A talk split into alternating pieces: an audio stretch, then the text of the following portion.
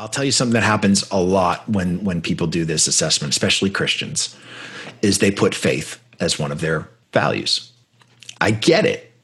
I get it. I have no idea what you mean by that. I have no idea. It's such a huge word that my encouragement is always to define what you mean when you say faith.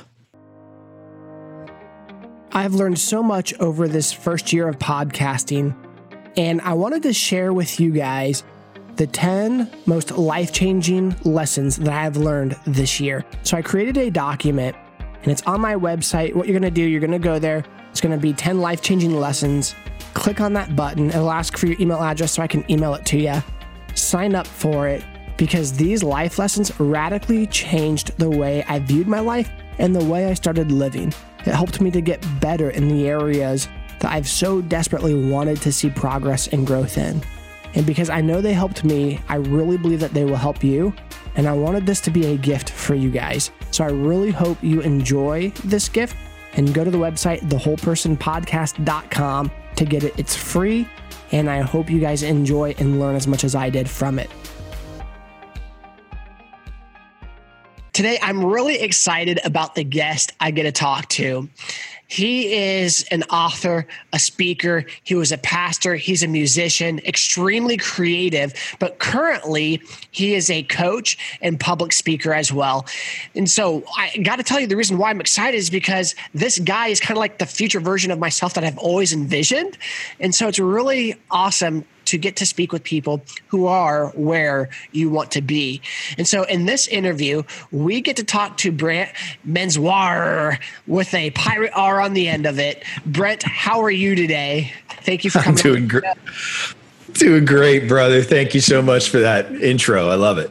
You bet. Well, for starters, I just got to say, I love your background. Are you a, I'm guessing you're a musician based off of how many guitars you have. Uh, 20 years in the music business, two record deals. That that's that's my background, man. That's where I came from. Uh, two different bands. Uh, toured with uh, first band was Fort Pastor in the Christian market, so we toured with all of the Jars of Clays and Third Days and TobyMacs and that crew, and and then uh, second band in the general market called Big Kettle Drum, and have toured with Big Kettle Drum for the better part of uh, 10 years now, with some former members of Fort Pastor, and uh, yeah, man, 20, 20 years in the music business traveling all over the world, getting a chance to, to play music for a living. It's been pretty amazing. That's awesome. Are you are you familiar with the band Pillar? I am. Did you ever yes. play with them? I have. Yes, I've yeah. played several several uh, uh, festivals with Pillar. Yeah. Uh, so I'm good friends with Mike Wittig, who is okay. the bass player. Anyway, side note. Yeah, yeah. But man, I wanted to have you on because you just recently came out with a book, and I, I want to hold it up here. It's called Black Sheep, and one, just really cool designs. Mm-hmm. But when I when I saw this, it, it kind of really connected with my heart in the way that I've always felt like a black sheep. I've never felt like I fit in, whether it's mm-hmm. from my upbringing to my own career. I've always felt separated with a purpose. But yet, with that purpose or that calling, I feel like it goes unfulfilled. And so, your book is a, a lot about uh, what it means to stand out and, you know, the different lies of purpose and calling and I just wanted mm-hmm. to hear from you, just kind of give us an overview about your book. Sure. Uh, I was 47 years old a few years ago um, when somebody finally took the time to explain to me why black sheep are not valued like the rest of the flock by farmers. Uh, and I was so blown away by the truth because I had lived four decades before somebody actually told me the real reason. And the real reason is because a black sheep's wool cannot be dyed. So every black sheep is 100% authentically original and can't be changed into something that it wasn't designed to be. And so that, when I heard that, I'm like, that's literally uh, my life's goal. And uh, I believe uh, how God designed us all uh, to be that 100% authentically unique creation. And so I believe we possess five black sheep values. These are these deeply held personal core values that no matter how much someone wants to try to influence or change them, they simply will not be moved uh, like a black sheep's wool. And so the book helps you identify what your flock of five are, helps you prove that they are indeed your sheep and that you are not caring for someone else's, and then teaches you to speak them into existence, choosing when and where they appear in your life, in your calendar on a daily basis. That's so that's what the book does are these five points individualistic or are they uh, completely printed out in, in your book? No, these are five things that you need to discover, uh, five different values that you need to discover for yourself. So the book gives you a couple different ways to do it. Uh, there's an online assessment that is free that anybody can take that helps you get the conversation started. You can simply go to findyourblacksheep.com, click on find your flock, and it's going to present you with 125 commonly held personal core values and ask you to just quickly read them and any word that is really important to you, go ahead and select it. And so what we know after a couple of years and thousands of thousands of people who have taken the assessment is that the average person selects at least 30 words. These are 30 values that are really important to them. Well, when there are 30 things that are really important to you, there is nothing that is really important to you because there's no way for you to honor all of those things on a daily basis, which is what you have to do if they're truly your non negotiable black sheep values. They have to be addressed every day all of them. And so the idea is let's take that subset of 30, 40, 50 words, however many you chose.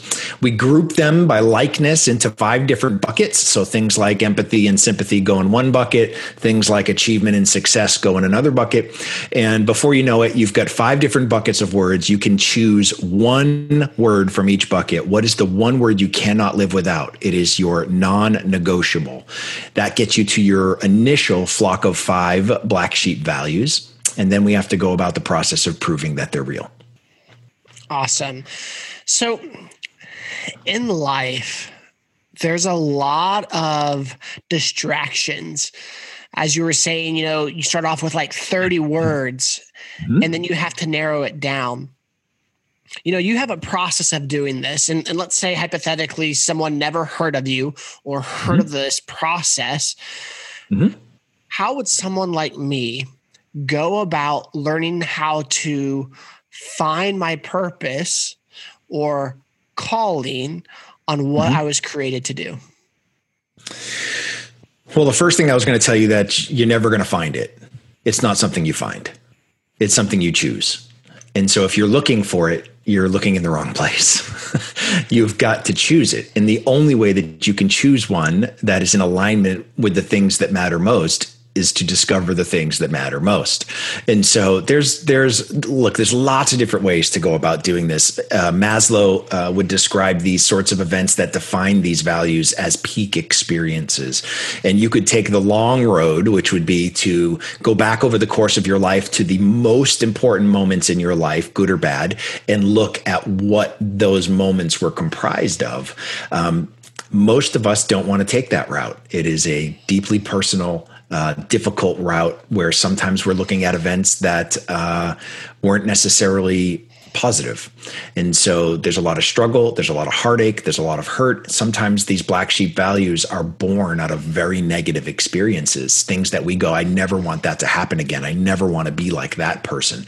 Um, so the idea is there's several different ways that you can do it. What we try to do is is develop this um, short assessment that allows you to dip your toe in the values pool and start the conversation. It is not designed to provide you with 100% truth. It is designed to start the conversation, and it's going to take weeks, months, if not years, to really prove what your non negotiables actually are. Mm. So, in terms of before we get to the figuring out what the non negotiables were, you know, you said something that I really, really liked, but it, it, it's making me question why is that the case? Which is, you said if you're trying to find your purpose or you're trying to find your calling, you're never going mm-hmm. to find it because it's not right. there. Would you expound on that? Because, you know, yeah. our audience knows that I've been wanting to be in vocational ministry for years. Mm-hmm. At seven years of age, I felt called. I've gone through many church plants, many helps, as much as I could, and everything just seemed to fall apart to where mm-hmm. I gave up. I don't want to do it, but yet I still have this hunger and this burden to do so. And I believe God's yeah. doing it in different ways. And, you know, this can be considered a ministry, but in general, mm-hmm. if you don't find your calling, then how do you come to recognize it? Mm-hmm. Uh, so I think there's a couple of different factors to what you just said. For me, uh, I believe that that these black sheep values are what God puts in us to be those things that make us unique. They are the really literal fabric of who we are. You know, each one of us is a unique creation. There's no one that has the same set of fingerprints, right? I mean, that we are all unique in in his creation. And so what I'm going to tell you is that the reason that you have felt that way is because you're winging it. Um, until you discover these things that are your non-negotiables you're winging it in life and it's one of the most difficult realities to accept especially especially if you've been successful in any way shape or form the more success you have while winging it the less motivation there is to actually get your stuff together and figure it out mm-hmm. so the idea becomes it's not that you don't have a purpose. It's that it's not meant to be found. It's meant to be chosen. And it's chosen out of the things that God places in you that are the most important things, the very reasons why you feel that you are placed on this planet. And so the idea is you have to start with what if you're going to get to your why. If you try to start with why first without defining the what, they will never be in alignment and it's just not going to be true. So if you're trying to live out a purpose that isn't actually accurate, guess what? It doesn't happen. It doesn't happen. So you've got to start with what? Define these things that make you that 100% authentic original that God created. And then out of those, choose your purpose. I'll give you an example. For myself, my flock of black sheep values creativity, hope, impact, empathy, family, authenticity. Every decision I make in my life gets filtered through those six things. I have an extra, right? I say we have a flock of five, but I have one more. Um, and so for me, my purpose, my purpose was chosen based in these values. So my purpose is to creatively impact others by authentically providing hope if it sounds familiar, it's because it's loaded with my black sheep values. My what and my why are now in alignment with each other. And when those two things are in alignment, it allows the how I'm going to honor it to be incredibly adaptable and resilient. But when they're misaligned, we never get to see that success because the only time we experience it is by accident or luck. And that is not how you ever want to spend your life if you're trying to live out a purpose that is in alignment with your God given gifts. So, as a Christian, there's a lot of different ideas out there about God's timing. You know, there's this idea you don't want to get in front of God, and essentially, I, I guess what I'm trying to say is go before Him before doing what he's called you to do.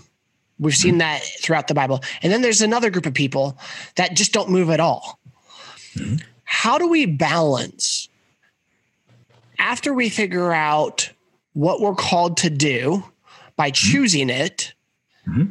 How do we go about understanding God's timing to operate in it? Or do uh, you, we just pick those gifts and we consistently operate based off of, say, those five black sheep? And then yeah. over time, that will grow into what that calling is.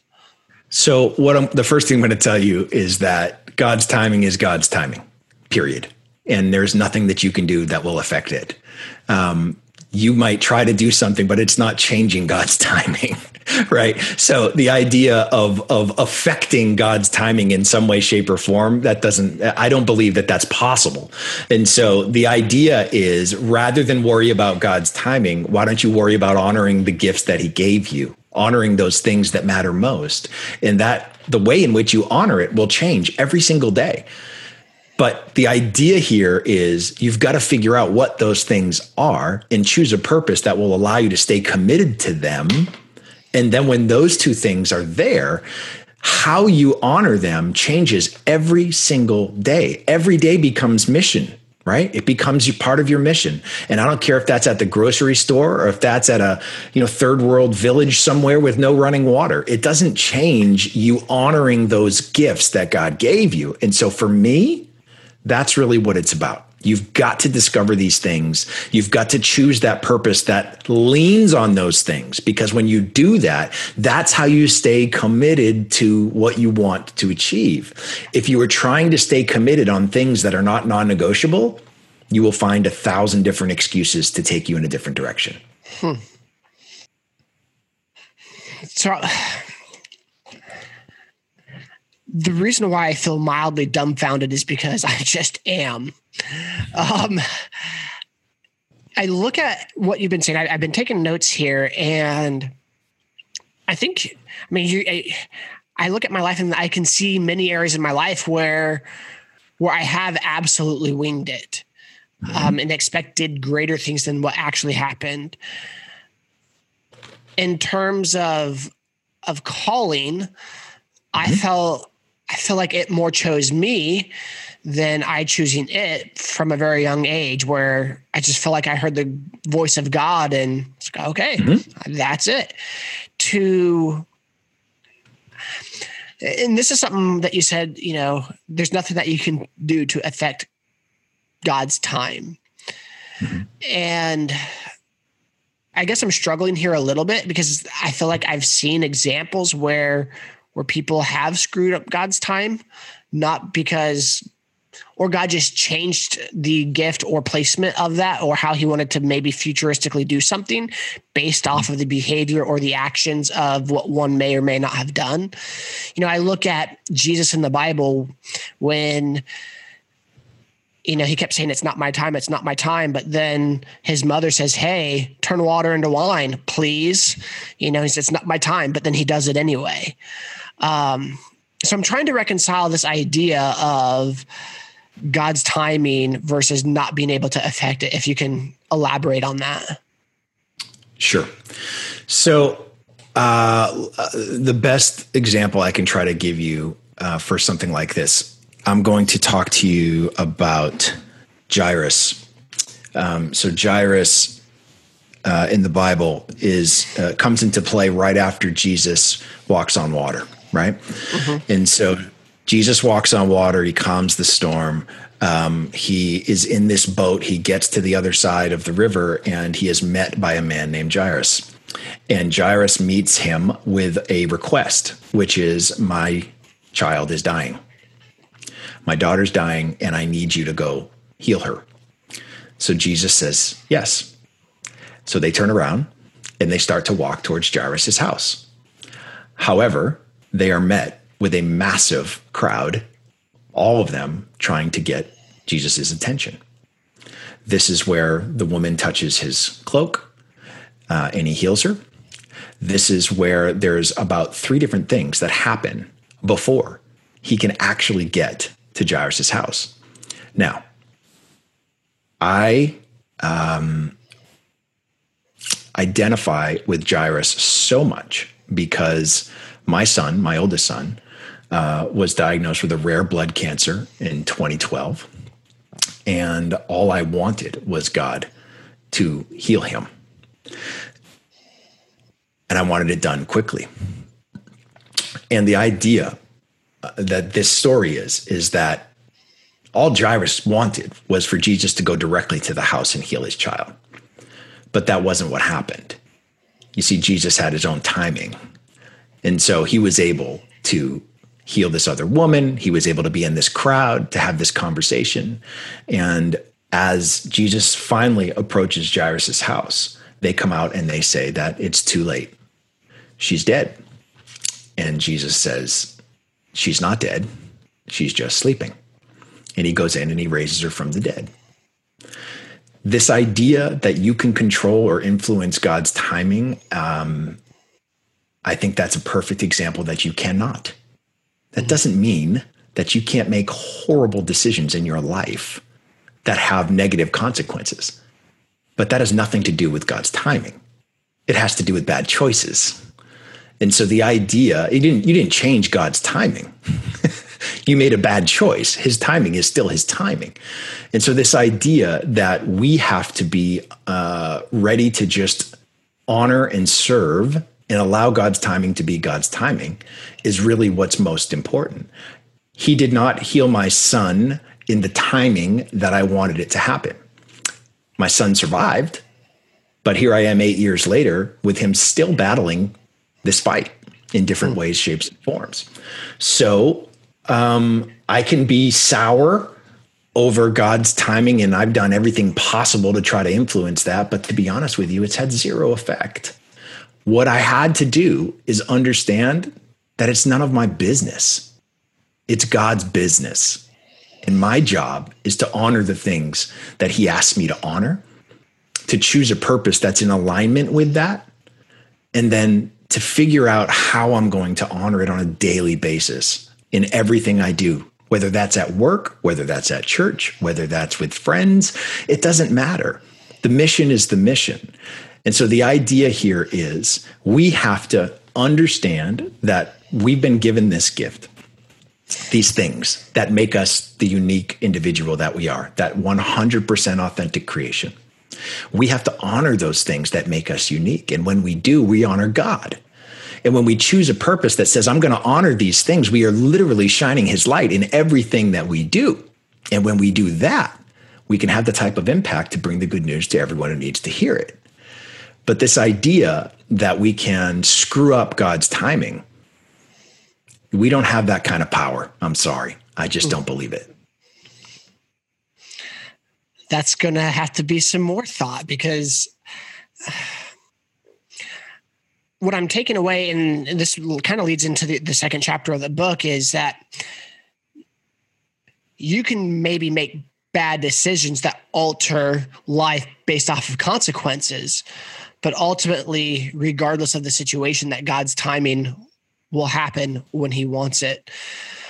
So let's let's go into the second chapter then about making good decisions and how that affects the calling and affects the five black sheep and, and life uh, because you know I,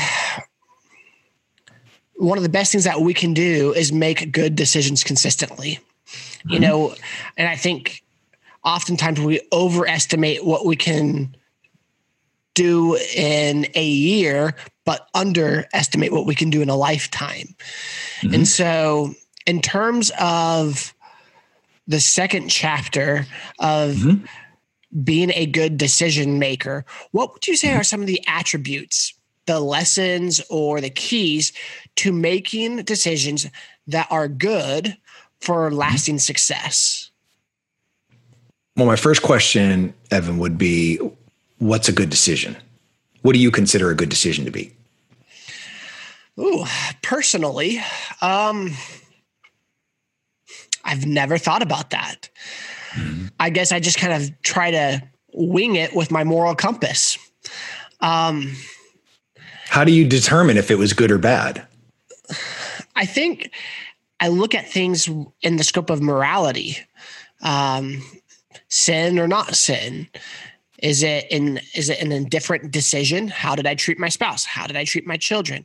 Is this appropriate for watching? Yes or no? So for me, I look at good decisions based off of the lens of morality. Um, if I take that lens off and try to use a different one, I haven't thought about a different lens. What about at work? You're you're out there selling houses. How do you know if you made a good or bad decision? Time. time will time, tell me. time will tell you what? If I made a good decision or not. Oh. How? How is time going to tell you? Based off of the results. Ah, see, there's the answer. yeah, mm. you've fallen in you've fallen into something called outcome bias. It's the outcome bias trap, right? And this is where most people are, and it's why there's a chapter in the book that talks about it. Uh, unless your name is is Merlin or uh, you know Glinda or Gandalf, you do not possess the power to control outcomes. I am sorry, you do not. You only control the uh, ability uh, to control the deliberate intention that goes into making a decision. but you cannot control an outcome. And so if you are determining whether something is good or bad based on an outcome, so in the essence, even time, time has nothing to do with whether a decision is good or bad that is still based on some type of outcome. That is literally what behavioral scientists call outcome bias, where you try to use an outcome to justify whether a decision was good or bad. And the science does not mm. support that. So, what we have to do is say a good decision is actually one that is born from these black sheep values, these non negotiables. It considers all of the facts we can get our hands on, and it honors what we're feeling in the moment. If we've done those three things, we've made a good decision, regardless of the outcome. The outcome does not matter. And so the idea for this is that we have to take the onus of happiness, good or bad, off of an outcome or result and place it on honoring these things that matter most. That is the definition of a good decision, in my opinion.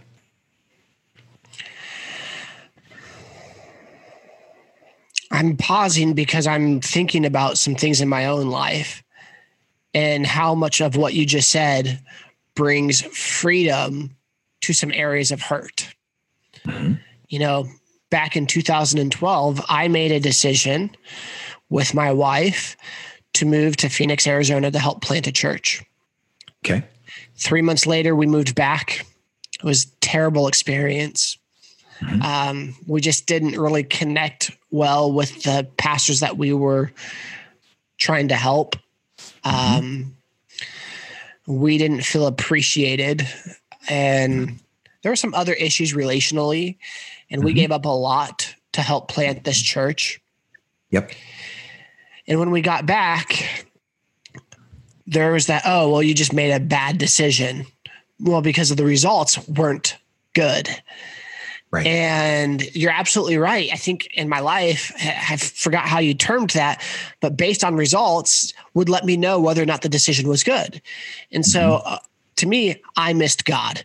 I made a bad decision. I spent thousands and thousands and thousands of dollars. I was in a car wreck. I mean, just mm-hmm. we went through terrible heartache. We mm-hmm. we didn't get to move back to our house right away because we rented it out.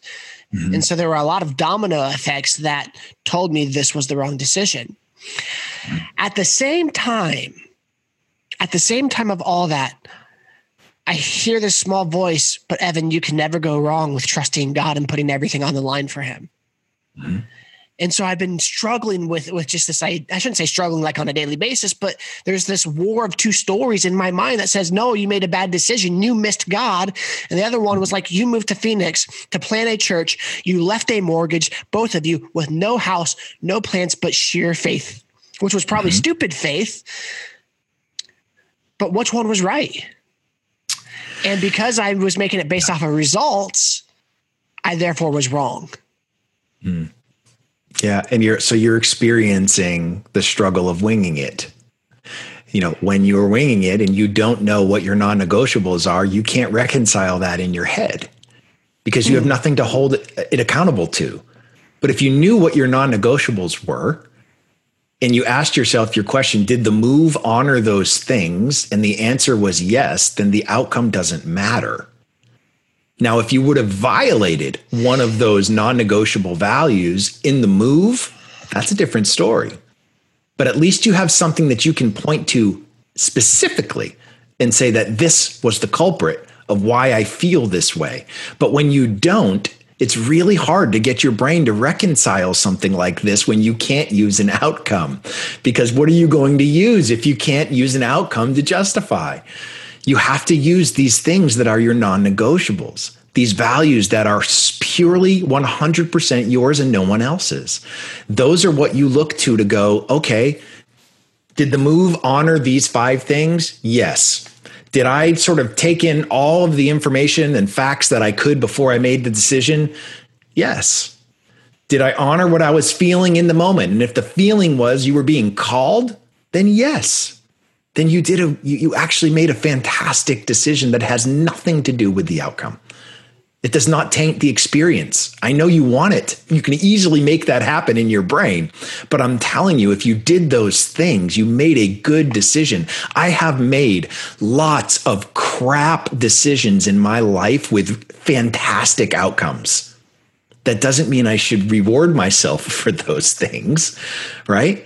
I've also made really good decisions that have had horrible outcomes. It's the decision making that I control, not the outcome. And so, in that light, don't hold yourself accountable to that, brother. You need to let that go. You need to let all of that outcome stuff go because you have no control over it. Listen, even if it was a good, if it was a good outcome in, in what you're trying to use, I have news for you. It doesn't change whether you honored your values or not because the outcome isn't part of the equation. And that's what you have to let go. And it's really hard to let go those things when you don't know what matters most. Yeah. Because what are you holding on to? You know, as an entrepreneur um, in real estate, that is a very hard pill to swallow because then it takes this idea. I don't want to say it takes the idea of personal responsibility out of the table, but mm-hmm. what it does is it takes the outcome mm-hmm. out of your control. Mm-hmm. And if you're going for a specific outcome and you don't get it, then it becomes harder to measure that by in the terms of entrepreneurship and business. But on a spiritual, deeper, deeper level, I hear what you're saying. But I have news for you in the person in the in the professional side as a realtor i would rake you over the coals if i do not see evidence of your flock of five in your content creation. You know, you can do everything you want to do. You can sit there and post a house for sale, put it on MLS, put it on all of those different places, advertise it to the cows come home. If it doesn't sell and you did everything right, is it your fault? Is it a bad decision? Did you make a bad decision if it didn't sell? No. The only bad decision would be if you just did what everybody else does, and that was it. You possess these things that make you this unique creation, which requires you to provide unique contribution, which means everything that you post should have evidence of at least one or more of these black sheep values. That's what makes it authentic. That's what makes it resonate like a bug to a bug lamp. When you are only spitting out what everybody else is doing, it doesn't allow you to stand out from the crowd. So here's the interesting thing with black sheep, brother. Farmers, while they don't value black sheep, like they value the rest of the flock because their wool can't be dyed. It doesn't mean they don't possess any value. Farmers just use them in a very different way. So they keep one black sheep for every hundred white sheep in their care as a marker. So every morning a sheep farmer wakes up, they look out over their flock. If they've got 500 sheep in their care, they should see five black sheep. If they don't see the five black sheep, they know something is wrong. It's famine, it's wolves, it's disease, it's something. But it's the black sheep's ability to stand out from the 495 other sheep that look exactly the same that gets the farmer's first look every day if you want your client's first look, you better be leading with those black sheep values that makes you the unique original that you are. If you don't, what on earth makes you think you're going to be any different than the 495 other sheep that look exactly the same? Mm. Those 495 other realtors that are doing the exact same thing as you. What makes you unique are those values, and those values need to be present in your content creation, or you're simply giving somebody a reflection of what matters to them, and it has nothing to do with you. You're normally I am way more talkative, but you're giving me so many good things to just think about that, you know, there's creating dead airspace here. You know, I, I look back at let's say the past 10 years after I've graduated mm-hmm. and not fully knowing what my black sheep are. I'm, I'm actually going to go take this test here after you and I talk. Great. But I look at areas which seems like failures, which seems like mistakes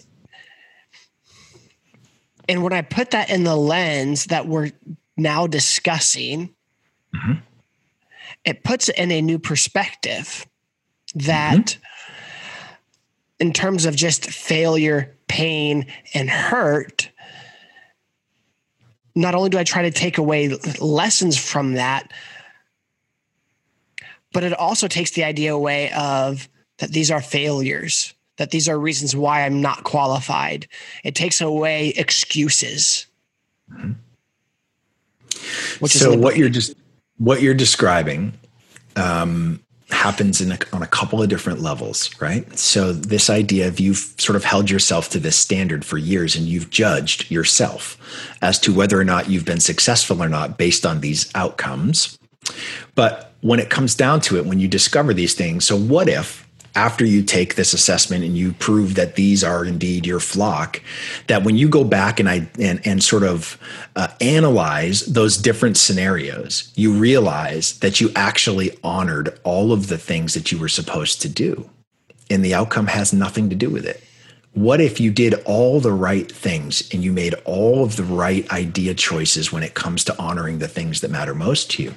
See, what ends up happening is when people take this assessment and they get their flock of five, what we know now after thousands and thousands of people have taken it is that two or three of them are without question 100% authentically real. And you can give me 20 examples of each as to why they are. But we also know that two or three of them are complete fabrication they are either who you want to be, or maybe who somebody told you you should be, or somebody else's sheep altogether that you've been caring for for whatever particular reason.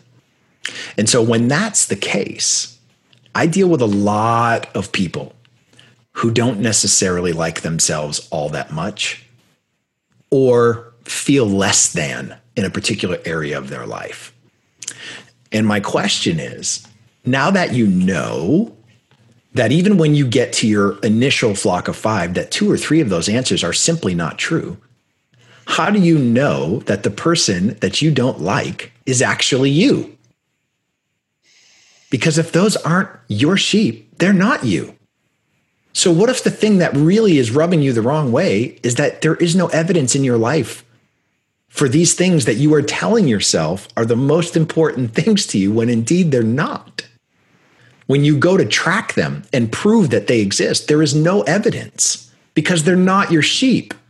So, this idea of getting to the truth is paramount for you to be able to look through a proper lens as to what you've done in your life and if you are honoring those things or not. Do you know who Craig Westoff is? I don't think I do. Uh, he worked for K Love. He was a radio DJ. Um, mm-hmm. Amazing voice. Mm-hmm. So I want to combine what you're saying with what something he said for our audience that is following my specific journey. You know, we make these idea, these ideal versions of ourselves of who we want to be. And yeah. he said it's idolatry towards God and self hatred because we have a hard time loving who we are where we're at because we're not in that picture perfect version, which is actually creating an idol. And that's why it's idolatry.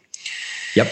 Then I take that concept of one reason why I've struggled in my life with personal growth and wholeness and well being is because I didn't know how to love myself through the process of change. Sure. And when that understanding and revelation came, I started seeing significant changes because I started being able to love myself with who I am and where I'm at. But mm-hmm. now couple that with what you're mm-hmm. saying is taking an inventory of my black sheep and the core mm-hmm. values and learning how to make decisions based off of those. Because even in the process of loving yourself through the process of change, you still can have a false identity of who you're trying to become or who you are without mm-hmm. officially um, identifying your core values and then learning how to make decisions based off of those. And mm-hmm. so, you know, there's a core value of mine that um, I've had since 2008, and I didn't know it was a core value until about uh, a year ago. And for me, I asked God what He wanted me to do with my life you know, because mm-hmm. I wanted to be a pastor, an author, a, a, teacher, speaker, traveler, do all this stuff. And it's like, what vocation? Just just tell me and I'll go do that. And I felt like he said it'll look different at different times in your life, but the heart mm-hmm. will remain the same, which mm-hmm. is living out the heart of God by loving mm-hmm. others back to life. Mm-hmm. And I wish I could say I'd make every decision based off of that. I don't. Um, I'm getting better at it, mm-hmm. but I still need to take into consideration not just that calling, mm-hmm. but then establishing these five sheep around that, if I'm understanding you correctly. Yeah. I, so I've, you know, I feel like many of us, um, we shortchange God in a lot of ways, right? And so, it, listen, if you hear uh, God's voice tell you to do something very specific, you should listen to that, right? I, I, believe that with my whole heart. But I also believe that sometimes we we um, alter God's voice to to meet our needs. Yeah. And and so the idea is, what if rather than than listening for a specific thing that you are supposed to do, I want you to do X and that X is be a pastor, that X is be a missionary, that X is whatever it is. What if it was, I've given you these gifts and I need you to care for them and I need you to do that in honor of me and I need you to do it in my name? If we discover these things and we honor them on a daily basis, then does it really matter what you're doing? Does not every action become part of your mission? So whether you're slinging burgers at McDonald's, you are working a forklift at a warehouse, or you're the CEO of a billion dollar company, that doesn't matter because the purpose is the purpose. Now you're it's just looking at it. How, you're looking at the how. Right. It's just the how, right? It's, it's more about who you are versus what you Correct. are. Correct. And so this idea that we have got to discover what these things, these unique traits are, these values that God has said, this is what makes you different than everybody else on the planet. And then you need to use those to choose that purpose. Now, I'll tell you something that happens a lot when when people do this assessment, especially Christians, is they put faith as one of their values. I get it. I get it. I have no idea what you mean by that. I have no idea. It's such a huge word that my encouragement is always to define what you mean when you say faith. Because I promise you, it is different for every person that's out there. Even people who are, are members of the same religion, it means something different. And so for me, faith was one of my first ones that I had to go back and go, it's too subjective. It's too subjective. So faith to me became hope, impact, and empathy. That's the actionable items that come out of what I mean when I say faith. I've got to leave people with hope. I've got to lead with hope. I've got to have that desired impact. And I've got to know that I'm going to walk a mile in someone's shoes so that they will listen to what I have to say and not just show up, you know, spouting something off with no investment in their life whatsoever. So for me, that is my faith actionized is hope, impact, and empathy.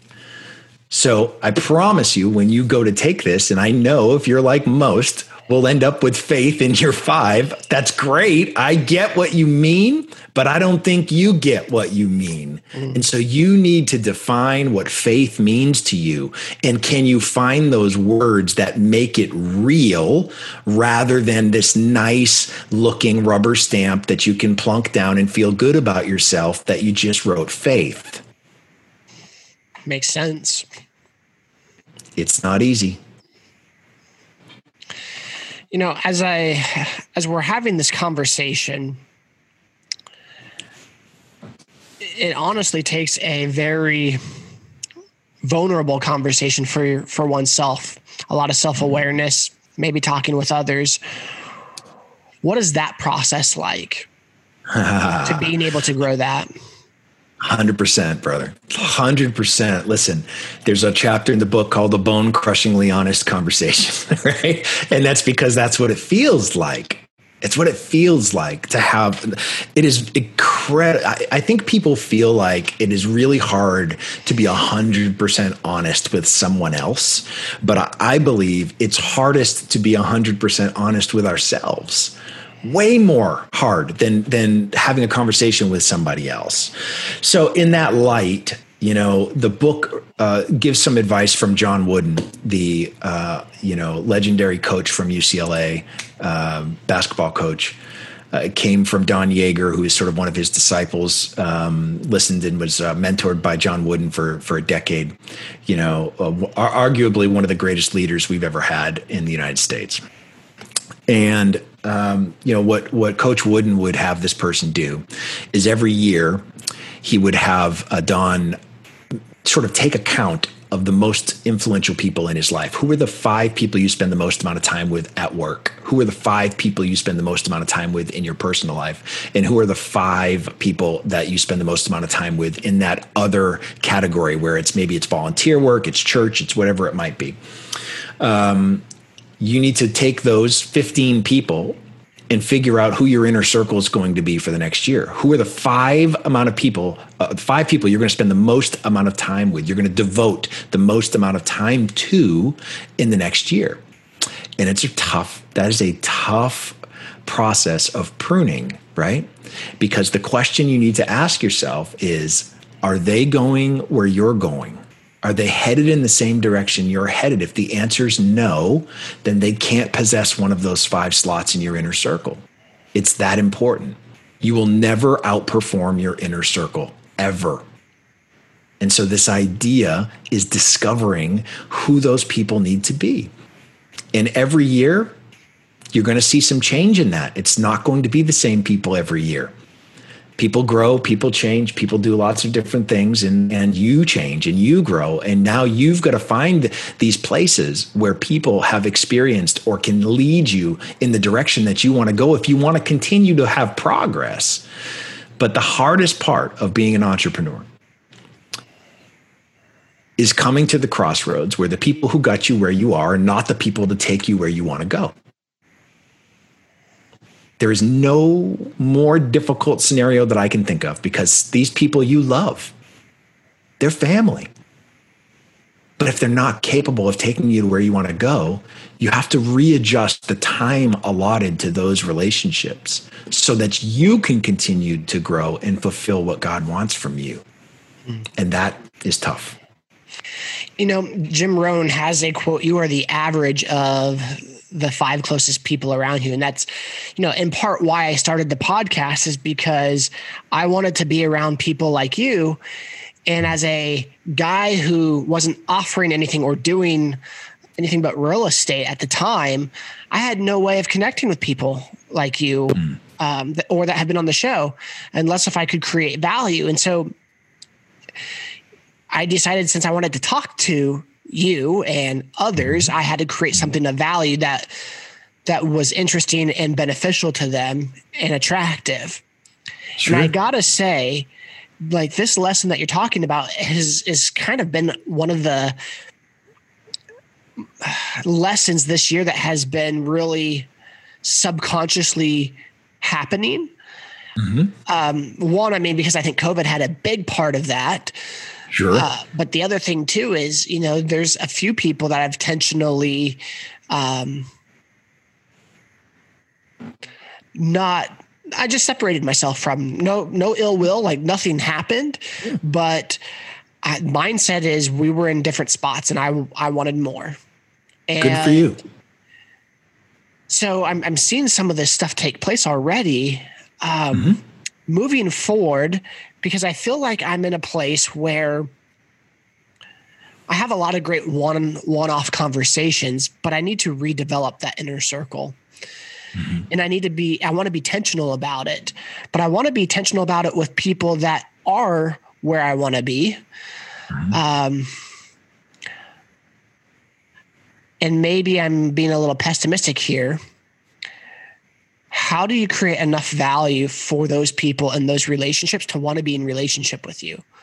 Because I've reached out to many people and I've been mm-hmm. rejected a lot and I'm fine with rejection. But if I'm wanting to develop this new core 5 mm-hmm. I mean, how, how does it happen? And I just, I'm, I'm really curious.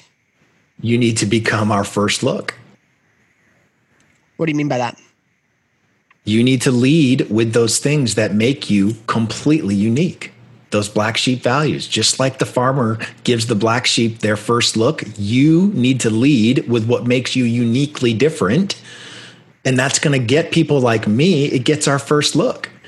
Hmm. As opposed to the, trust me, I've done 495 different podcast interviews in the last two months over this book. But what gets me to say yes first is to find that unique thing that I can look at and go, that's a conversation I want to have. That's something that's different than all of these other things that are going to ask me all the same questions. And I'm just going to be spewing out the same interview over and over and over again. If you want to do something different, then bring it bring it, lead with it, and let me choose if that's something that I'm going to engage with or not, rather than lull me into this uh, another podcast interview, another way to just, you know, this has been a completely different conversation than any other podcast I've done in the last two months. Completely. Score, Score is right. I'm actually this is the most fun I've. I gotta be careful, but this is one of the. I'm just gonna tell you, it's the most fun I've had in the 495 other freaking interviews I've done because we're not talking about the same stuff, right? You're talking about some really tough things that really matter. And my deal is this: impact is one of my black sheep values. And I'm not the person that if just one person hears this message, no, screw that. It takes the same amount of effort to impact a hundred thousand people as it does to impact one. So why settle for one? I am never going to settle for that. God is bigger than that for me. So for me, I'm like, do it, do everything you can. Give me every ounce of it. And so that to me allows us to have this incredible conversation that I hope every single listener that's listening right now walks away going, I got to get my life together. I've got to figure this stuff out because if I don't figure it out, I'm winging it. And if I'm going to continue to wing it, how am I ever going to consistently answer God's call? I, I don't know another way. I just don't. Mm. Well, we're coming close to, to the time of our end here. Um, yeah. Before before I, we land this, is there anything mm-hmm. else about your book or about this conversation or question that you want to ask to before we bring this down to, to an end? I would say that one of the big learns for me in this process it wasn't just discovering these black sheep values and proving that they were real. It was shifting to speaking them into existence, right? It was actually making the shift to not just understanding and knowing, but to literally pulling out my calendar and writing them into my appointments. I would look, and I still do this. I look at, a, at an appointment, what is going on? Who am I speaking to? Which one of my black sheep or more need to show up to maximize the impact of that conversation. And so I put in this effort into every talk, right? So I look and go, does creativity need to show up? I know hope has to show up. It's the very top of my of my hierarchy of values, so that's non-negotiable. But I have to look and do a little bit of preparation with deliberate intention to maximize their ability to impact whoever it is I'm speaking to, as opposed to just winging it and hoping for the perfect moment to share something I'm not going to allow my success to be on winging it, luck, or accident. I'm not. I'm going to take control over what I can control, and I'm going to speak these things into existence, not just with deliberate intention, but with passion and belief that this is actually the difference, right? And so for me, learn these things, but if you don't speak them into existence, you will not experience the transformation that's possible. And that is the ultimate goal, I believe, of all of us is to experience that transformation into the person that we were placed on earth to be. I want to end with the same three questions that I typically end every podcast. Sure. What is the best decision you've ever made? Uh, to, de- to define these things.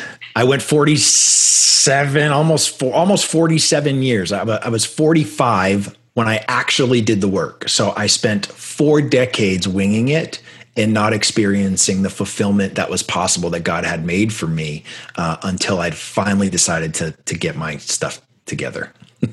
Sorry, almost cussed. No, you're good. it's fine. It's fine. It uh, it occasionally happens on this show. Get my In, stuff together. Yes. Yeah. In terms of negative self talk, uh, yeah. I, I know that that's something I've struggled with and a lot of people struggle with. Yeah. You know, to to humanize you, what mm-hmm. do you currently struggle in with self talk? Um, you know, it's it's. And I've been able to uh, to battle this pr- pretty well uh, over the last couple of years. Um, the interesting thing, I think, is the more success that you have, uh, the larger the imposter syndrome becomes. And so, for me, uh, the the biggest thing that I've had to struggle with is I don't have any letters after my name, like you know, PhD in organizational development or or behavioral psychology or any of those things, right? Um, and so that that uh, is a constant deal. It does so. I spend a lot of my life in research, right? And and making sure that I can back up anything I say with science, and that is. Um, uh, while I do it, I don't have those recognizable uh, definitions at the end of my name that would make somebody just arbitrarily believe me. And so um, that's probably the, the, the number one thing is that somehow, some way, I'm not qualified to be doing this type of work. Gotcha. In terms, well, let me ask you this: what what brings you peace? Hmm. Uh, living in the present is probably the number one thing for me. I have a tendency to be pulled uh, to the future, where uh, uncertainty lives and anxiety, and um, you and me both. yeah, right. Uh, so our brains are are pre-wired from the factory to view uncertainty as a threat. And here's the something that's really important for you to know.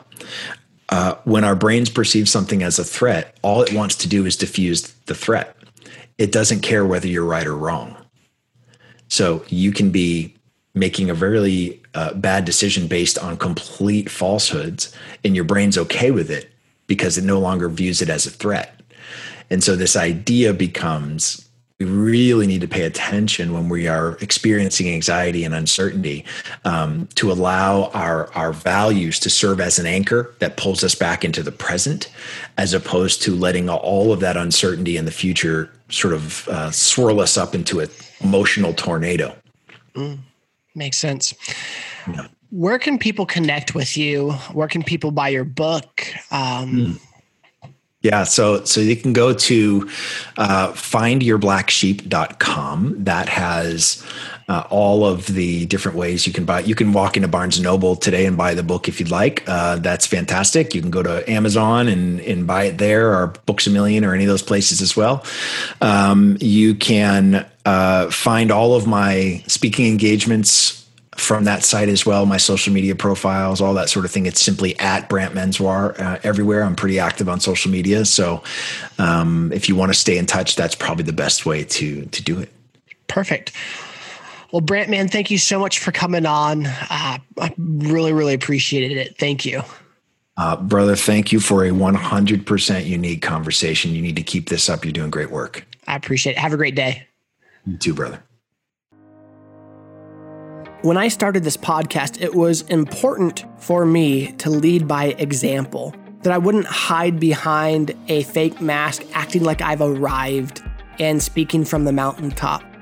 My whole purpose was to be vulnerable about where I was, my failures, my struggles, and my successes, so that I could be a bridge, that I could be a gap in this process of showing people how to change in the areas of faith, family, finances, friendship, fitness, and fun because that's exactly where I'm at and what I'm doing. And I had a coach years ago, and he was the first coach I've ever had. And he did it for a very affordable rate because I couldn't afford anything more than what he offered me. But he told me this Evan, someday you're going to get in a spot where you're going to be able to give back to others. And I want you to remember what I'm doing for you here and now that it's made affordable so that you can actually go through it. He goes, I believe in you and I trust that you'll do this. And so, because of that, it resonated within me that at a certain point, when I felt I've had enough hard knocks that I had something to offer other people, I would start a coaching program. And this is that. I am now starting a coaching program and I'm going to make it affordable because by the graces of someone else that helped me out when I was first starting my journey, I wanted to do the same for other people. So I'm going to offer a free 15 minute coaching phone call to anyone that wants it. You can go to the website, thewholepersonpodcast.com, and sign up for that free coaching phone call. And if you're looking to have a longer, extended coaching relationship outside of that first 15 minute phone call, I have the prices right up front. I'm open about it, and I'd be more than happy to see if we'd work well with one another and can help you reach and achieve the goals that you have in life. Guys, thank you so much. I hope you enjoy the show.